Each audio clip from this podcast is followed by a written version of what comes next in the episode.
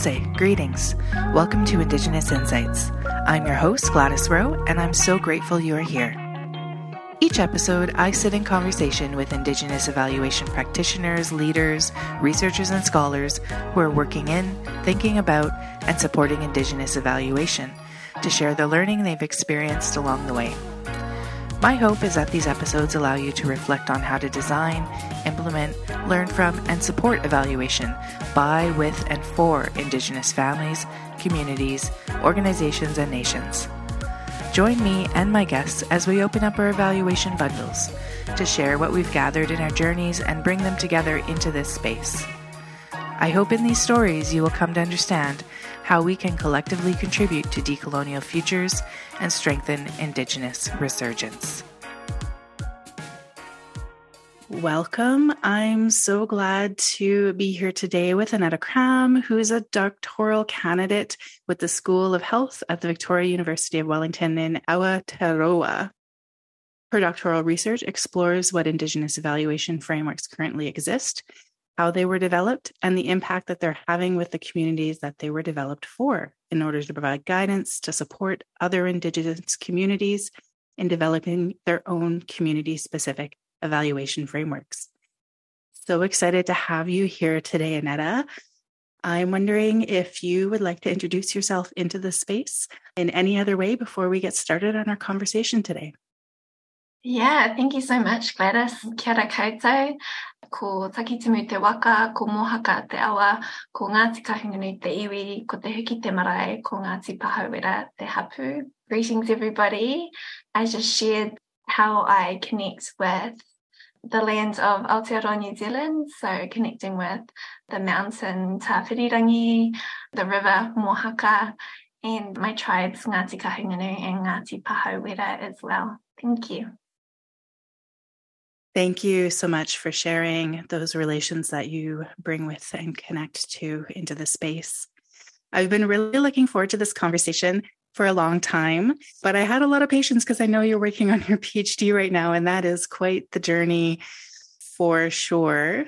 And so I'm glad to spend some time with you today. And I'm wondering if we can start off maybe if you can share a little bit about how long you've been working in the field of Indigenous evaluation and how did you make your way into this space? Uh, yeah, sure. So, uh, how long have I been in the field? I've been working sort of on and off for the past 10 years.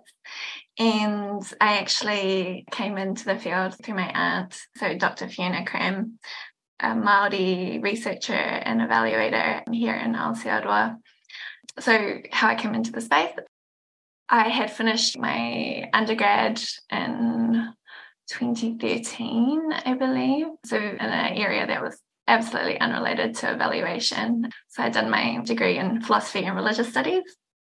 And I started working for Fiona. She just invited me along to to get a little bit of work experience and, and see what this whole evaluation thing was all about. And I got involved kind of as a research assistant, working with her on a kaupapa Māori evaluation of a Māori boys after school program, which was sort of looking to connect young men to, to their roots. And yeah, I got a little taster of that and thought it was really interesting. So so wanted to continue on from there. Yeah. So your aunt hooked you into this work. yeah. So, in your experience and in that time, like what drew you to be interested? I'm assuming you're still interested because you're doing your PhD in this work.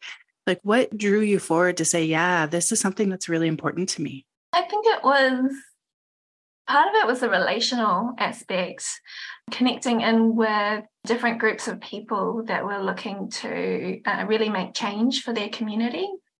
And so seeing that and hearing different stories I don't know if beautiful is the right word, but it was really motivating and, and to also to see the impact that evaluation can have, whether that's just getting a little bit of funding or putting down onto paper uh, people's experiences and just kind of like the impact of that, if that makes sense, that someone can actually read that quote and be like, oh, oh, that was my experience. And yeah, it makes sense what you've written about me. So that was part of the driver.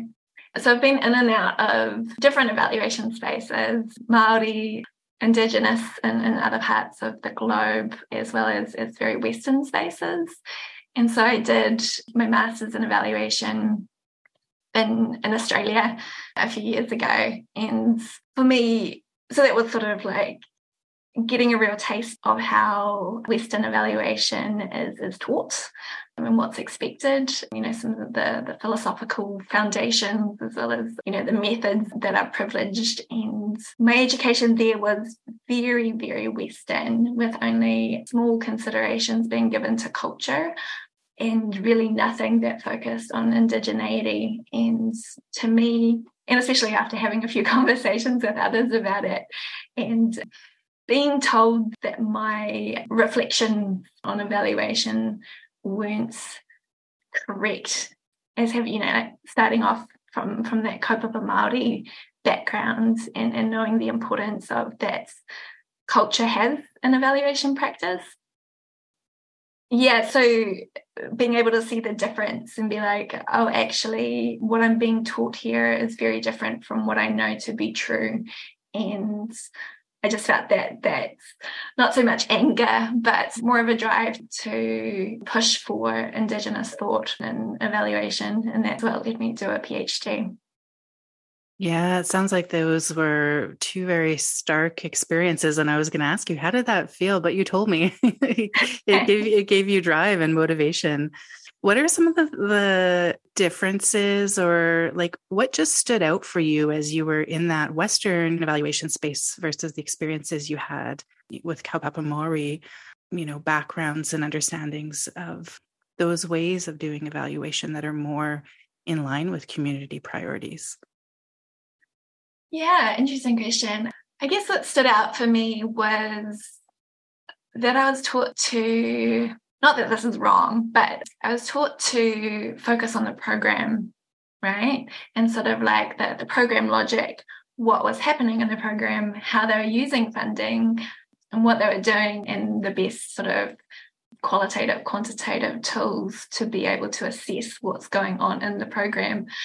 And it's like, yes, of course, that's important, but what I had learned from from my experience with Fiona and also other Maori evaluators in, in Aotearoa was also the importance of the process involved and the you know you need to have those relationships. Relationships are so important in evaluation as well as knowledge of culture and context where hearing the experience of an indigenous person going through a program might mean something completely different to a non-indigenous evaluator versus an indigenous evaluator who's from that who has a shared background to to the person that they're speaking with if that makes sense.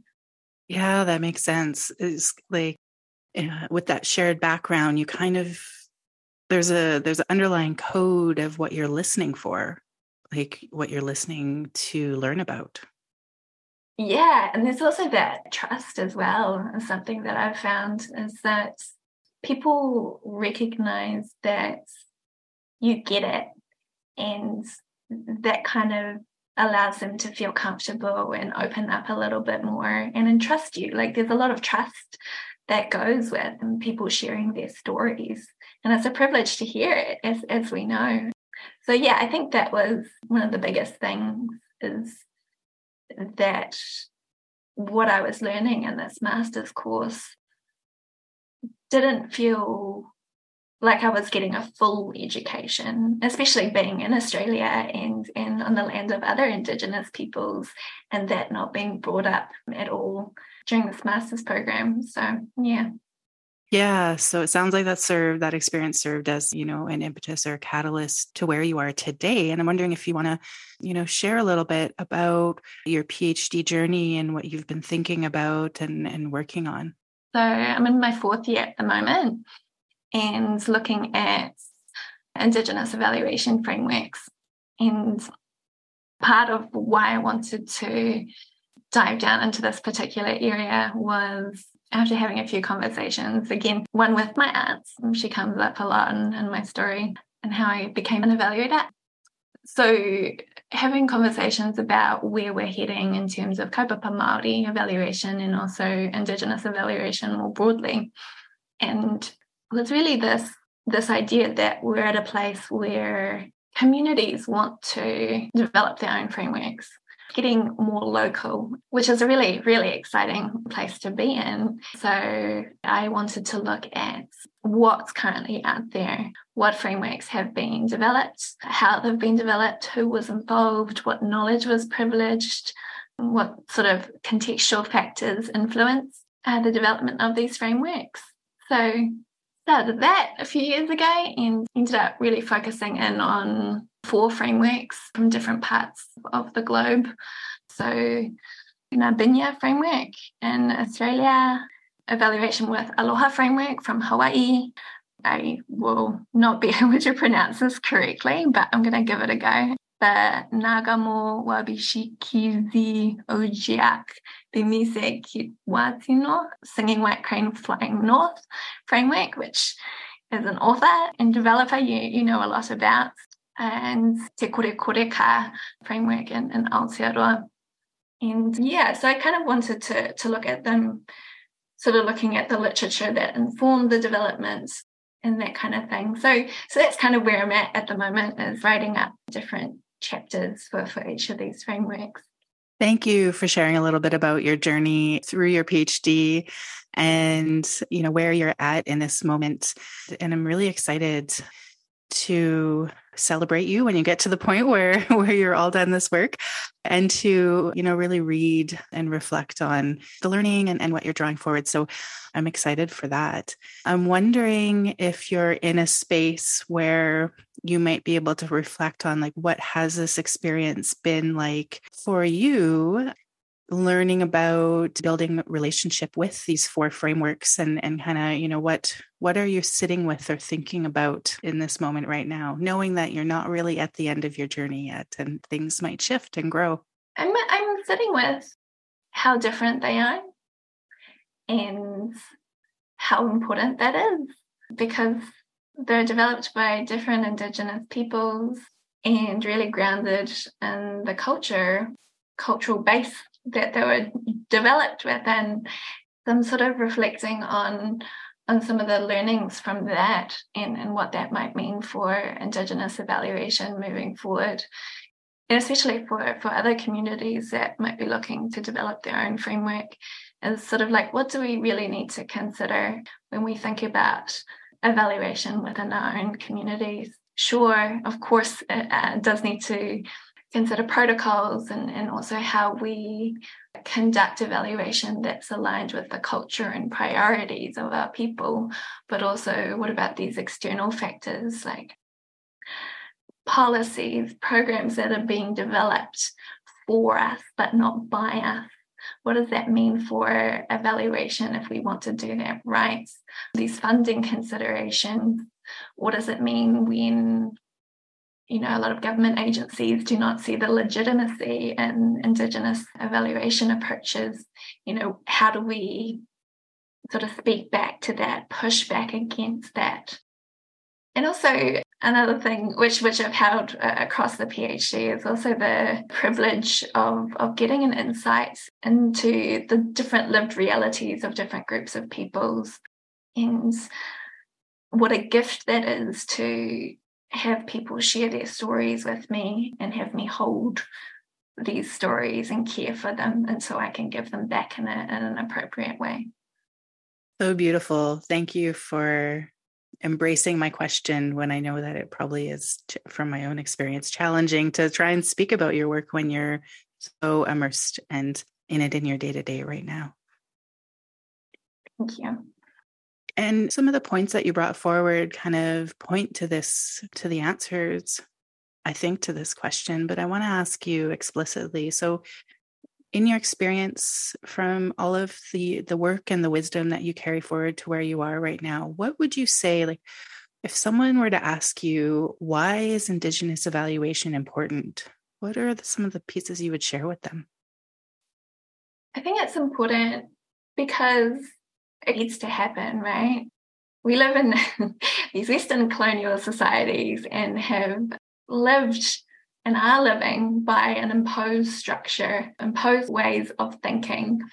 And as we're, you know, the, the great work of so many Indigenous people, Indigenous communities, and activists who are pushing back against that and fighting for the right, you know, to speak their own language, have Indigenous histories being taught in schools, added to university curriculum, those sorts of things. Have programs being developed and undergirded by cultural practice and knowledge.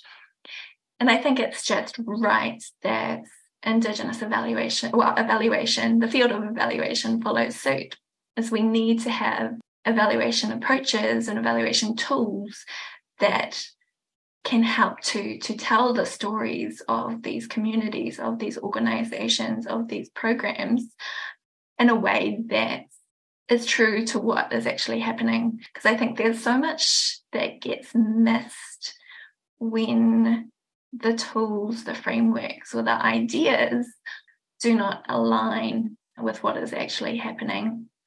There's also I don't know if the listeners have heard of this, but Nan Wehipeihana created a model looking at the impact that having evaluation that is done onto you can have on a community, on Indigenous communities. So having a spectrum where it's from the evaluation that's done onto you versus when it's led by Indigenous communities.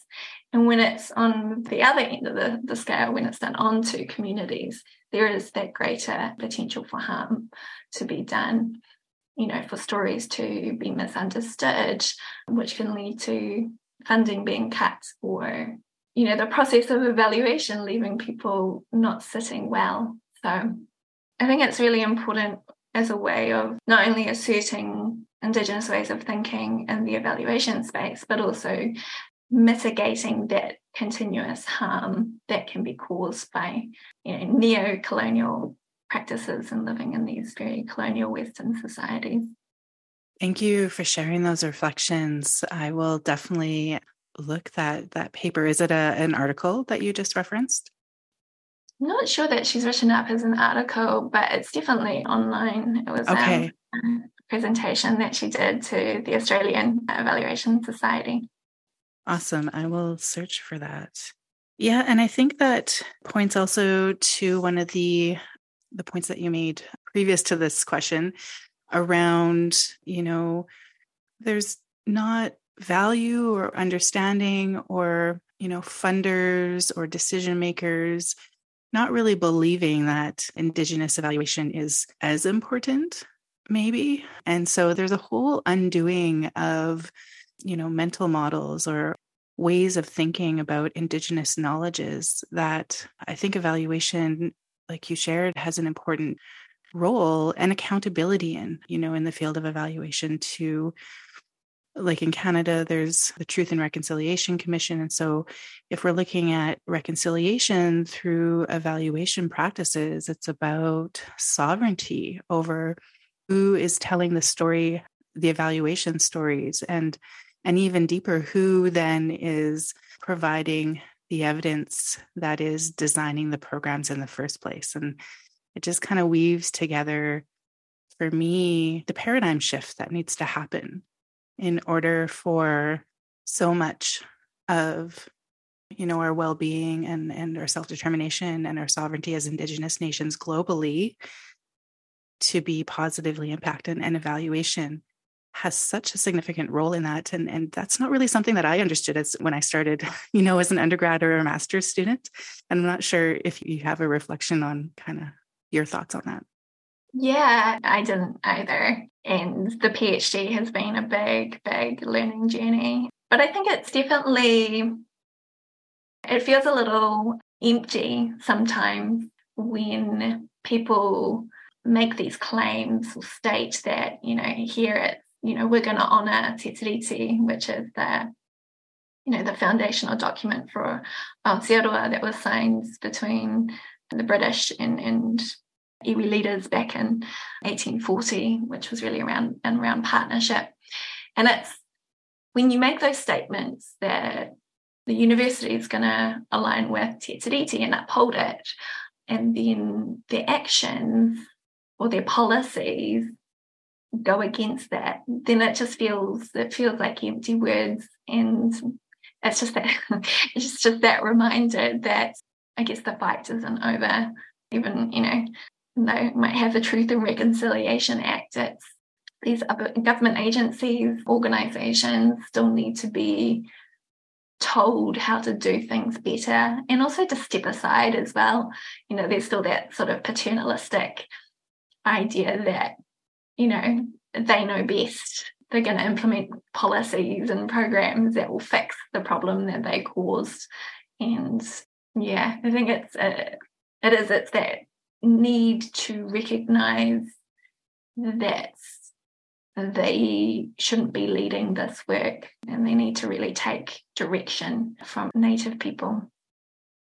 Mm-hmm. So much more depth needs to happen for sure.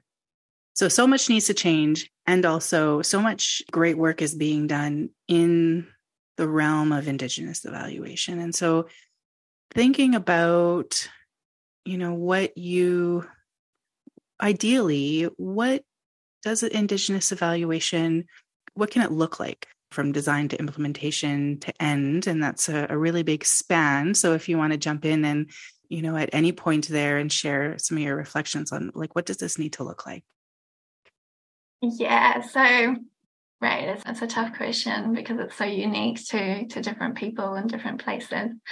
But from what i've learned if we're talking about an evaluation that has been commissioned by a government agency then ideally what that would look like is is having the funder being hands off there being minimal strings attached to the evaluation and for there to be flexibility around funding and in time because as we know when working with with our people sometimes it takes longer and you know, because we need to do it right and it needs to be done in the right way.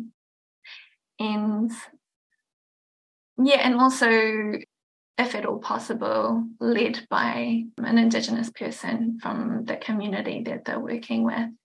But, you know, sometimes that's not possible. So, there being a little bit of a partnership approach there could also be ideal, whether that's with an advisory group or sort of supporting evaluation capacity within the community. So bringing people on to help with data collection and learn, because um, that's also a way of, of, putting some of that funding again in, into the community. And then um, the very, you know, if, if we're talking about the actual ideal of what an Indigenous evaluation could look like, it's and I think it's very much an ideal given the world that we live in. It's when communities already have those resources, whether they have internal evaluation knowledge and capacity, or they can have access to an external evaluator that is Indigenous and of their community. Where there are those relationships already in place and there's an intimate knowledge of, of the place and culture, I think that's a very important component of, of good Indigenous evaluation. But yeah, I guess I guess really an evaluation that is conducted is grounded in cultural protocols, is done with great respect. There is a focus on relationship and community priorities are privileged. Yeah. Yes, absolutely. Thank you for tackling that really big, uh, broad question and bringing it down into the need for local context, the need for resources. And I love that you started off with the responsibility of the funder in that space as well, and thinking about how funding expectations and reporting and the strings that are attached also needs to shift in order for Indigenous evaluation to be able to flourish. Right now, in this broad thing called Indigenous evaluation, what are you excited about? Well, this might be an, an expected answer, but I'm excited about frameworks. I'm excited about communities developing their own tools for evaluation because it's quite common now nowadays. You've got communities starting to think, oh, actually, why don't we just do this ourselves? Or we can do this and we can add our own flavor. So I'm really excited about what has been developed and including the the four frameworks that I mentioned before, but also, you know, what isn't currently available from a quick Google search that people are keeping to themselves, that they're developing their own evaluation capacity. And yeah, just excited to see what comes out of that and how our field evolves as we move forward, how as we learn from each other and move from that whole that global space to more of a local space. Yeah, I'm wondering if you can speak a little bit more about that global to local. You know, at the beginning, you talked about the importance of, or kind of the move from the global to the local as Indigenous evaluation continues to evolve and become more honed in on context and languages and land. Do you have any examples local to you that you can share about what these practices have looked like at a local level? Yeah, sure. So here in Aotearoa, Indigenous evaluation looks like kaupapa Māori evaluation. So evaluation that is by Māori for Māori, with Māori and as Māori. So where Māori ways of thinking and doing are, are considered normal, and that's how evaluation is framed. So that's been sort of the you know, sort of how we've thought about evaluation with Māori for at least 15 to 20 years now. And so what we're seeing here is so iwi, so tribal groups taking up the mantle or working with evaluators to, to come up with their own local ways of doing evaluation. So one example is Te Kore Koreka, one of the frameworks that I've included in my research. So it's a framework developed by an iwi group from down south, so Ngai Tahu group. And so they have developed a model that is informed by one of their creation stories. So it's so Te Kore. So it's based on the idea that life emerged in three stages. So it was te kore, which is the nothingness, and then te po, which is the night, and then te ao, which is, you know, the world and life around us. And so they've taken that idea and it's sort of informed how they're thinking about, well, not only evaluation, but also it's driving program development, how their organization runs. And it's those phases of learning where you move through, you know, te kore, te po, and te ao. So you're moving from these phases of sitting in the darkness and, and seeing what emerges, what comes forth as you move into uh, te ao, into conceptualizing your, your thoughts and putting them down. So, that, so that's one example. And they've also this is also an example of a group where they do their own evaluation work as well as work with funders as well to do evaluation. So it's really driven by their own priorities and what they want for themselves. So that again, it's having that resource flexibility of time and funding, which has actually come out of my research as being really quite important when we're thinking about Indigenous evaluation. Is, is that need for flexibility and not to be told when things need to be done by. But yeah, and they're also using this framework as a tool to to push back against funders as well and sort of to educate them on what evaluation looks like within their communities. So for example, if a funder wants X, Y, Z, then they have conversations bringing in their framework and being like, can we align these two? This is what we prioritize within our organization, and can that align with what you're expecting from us? So, yeah, so that's, I, I think, a really cool example. Yeah, thank you. And I like how, you know, the foundation of that framework, then the expectation is for that funder to enter into a different kind of relationship where there is that conversation about what is going to be measured? And, and I imagine that there is often some movement that needs to happen from the funder's perspective about what's important to measure and how the community might measure that in a way that's meaningful. The episode just before this one, I just finished speaking with Dr. Kim van der Woerd here in Canada from Reciprocal Consulting.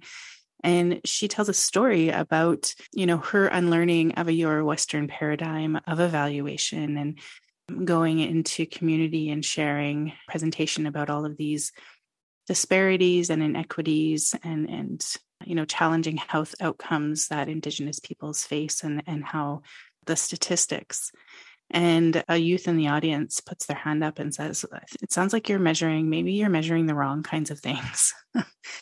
And it kind of draws forward into this conversation that we're having around like measuring what matters to indigenous communities.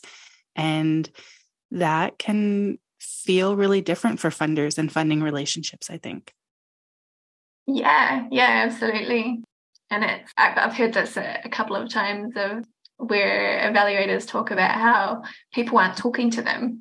You know, it's just like, ah, oh, what's wrong with these communities? Why aren't they giving me or why aren't they responding to my tools? And it's like the community is not the problem. It's that you're approaching this in the wrong way and you might not be asking the right question. Yeah, for sure.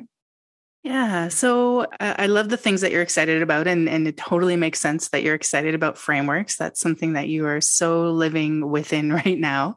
And I'm glad that you're still excited about the work that you are doing for your PhD. I wonder if you have anything that you would like to share for emerging Indigenous evaluators.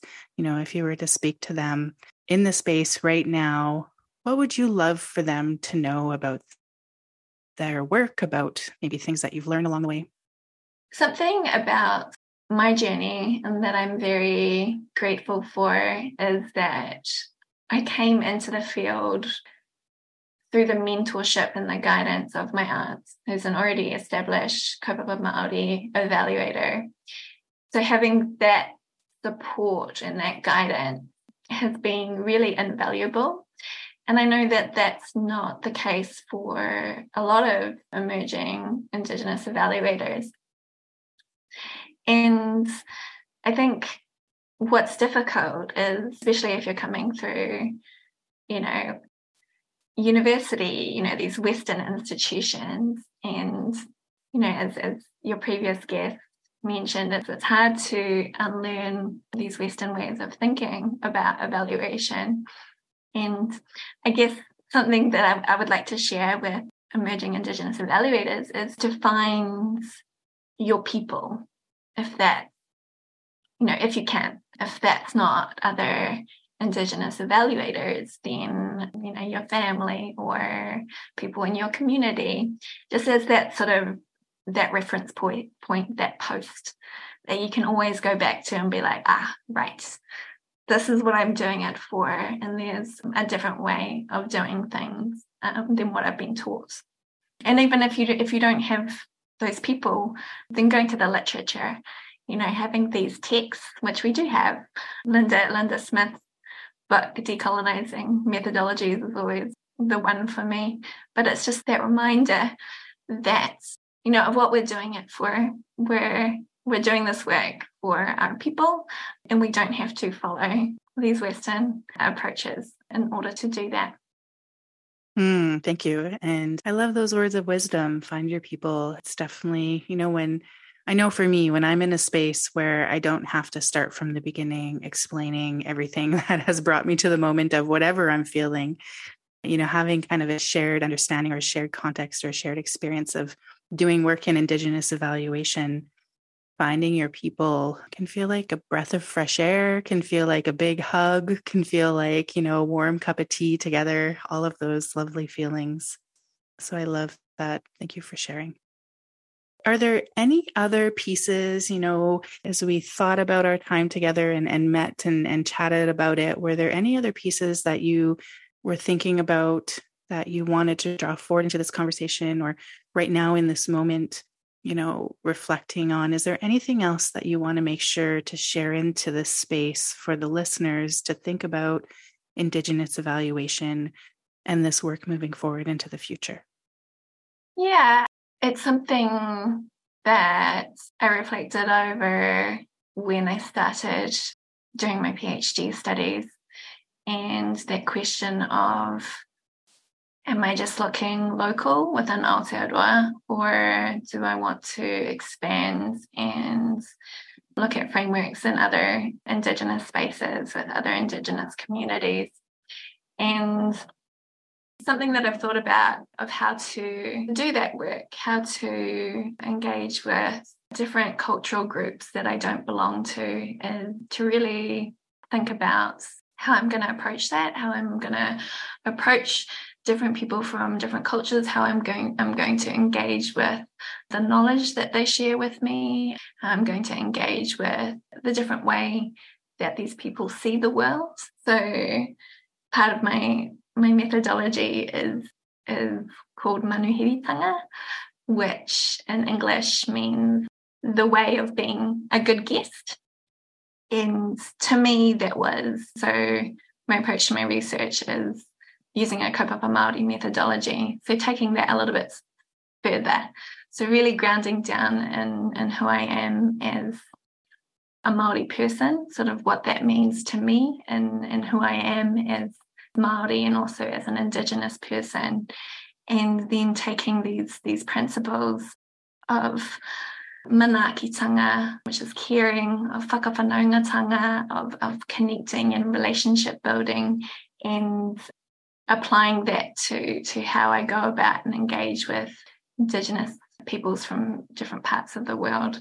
I don't know if that's enough detail on that, but it's it's definitely how that for other Indigenous evaluators, especially if you find yourself working with cultures or communities that you don't belong to, I think it is that that point of reflecting on who you are as a person within your culture, but also being mindful that you're stepping into a space where you're a guest and there are different protocols to follow. There's a different way of holding yourself that you need to be a little bit mindful of but yeah, I'll stop there. Thank you. Yeah, thank you for drawing that forward. And I will definitely link. I know you have a blog post on the American Evaluation Association about being a good guest in different cultural spaces. So I'll make sure to link that as well for listeners. And I'm so glad that you included that in your in your reflection as well. I'm so happy to have shared this space with you today and to have gotten to hear a little bit more about your PhD work and how you came to this journey. And yeah, thank you. Thank you so, so very much for, for spending time with me today. Oh, thank you. It's been a real privilege. Wonderful. I'm so glad you spent time with us today. I have a few notes to wrap up this episode. If you're enjoying the podcast, please subscribe on your favorite streaming service, including Podbean, Spotify, and Apple Podcasts, so that you don't miss an episode. Also, this podcast is self supported, and I'm hoping to make the work more sustainable. So, if you're finding the content interesting and valuable, please consider supporting Indigenous Insights through Buy Me a Coffee. You can find the link in the show notes. Finally, I would like to extend an invitation. If you are someone who has an interest in Indigenous evaluation and would like to have a conversation on this podcast, I would love to hear from you. Please send me a note and we can connect about your work, what you're learning, and the questions you're thinking about. That's it for this week. I look forward to sharing this space with you again soon. Ekosi.